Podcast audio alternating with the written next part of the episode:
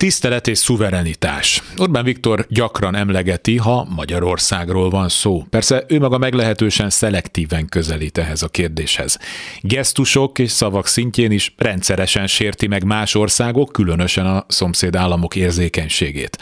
Nem kérdés, hogy Magyarország speciális helyzetben van Trianon óta, és a mindenkori magyar politikának igenis van felelőssége a határon túli magyarok iránt, de amit ő művel, azzal inkább árt.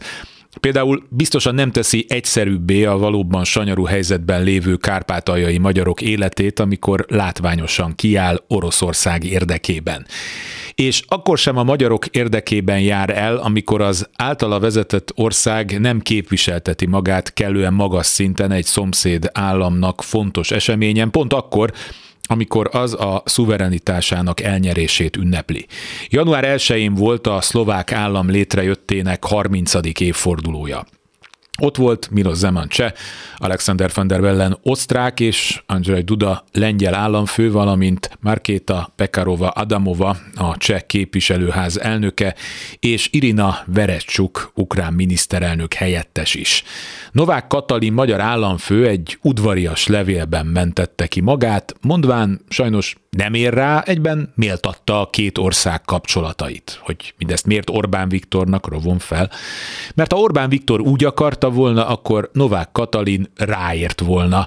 Ez azt hiszem nem szorul magyarázatra. Azzal, hogy megadjuk, megadnánk a tiszteletet egy szomszédos országnak, még nem áruljuk el az ott élő magyarokat. Sőt, arról már nem is beszélve, hogy Szlovákiában is magyarnak a magyar a legnagyobb ellensége, ajánlom tanulmányozni az ottani politikai belharcokat.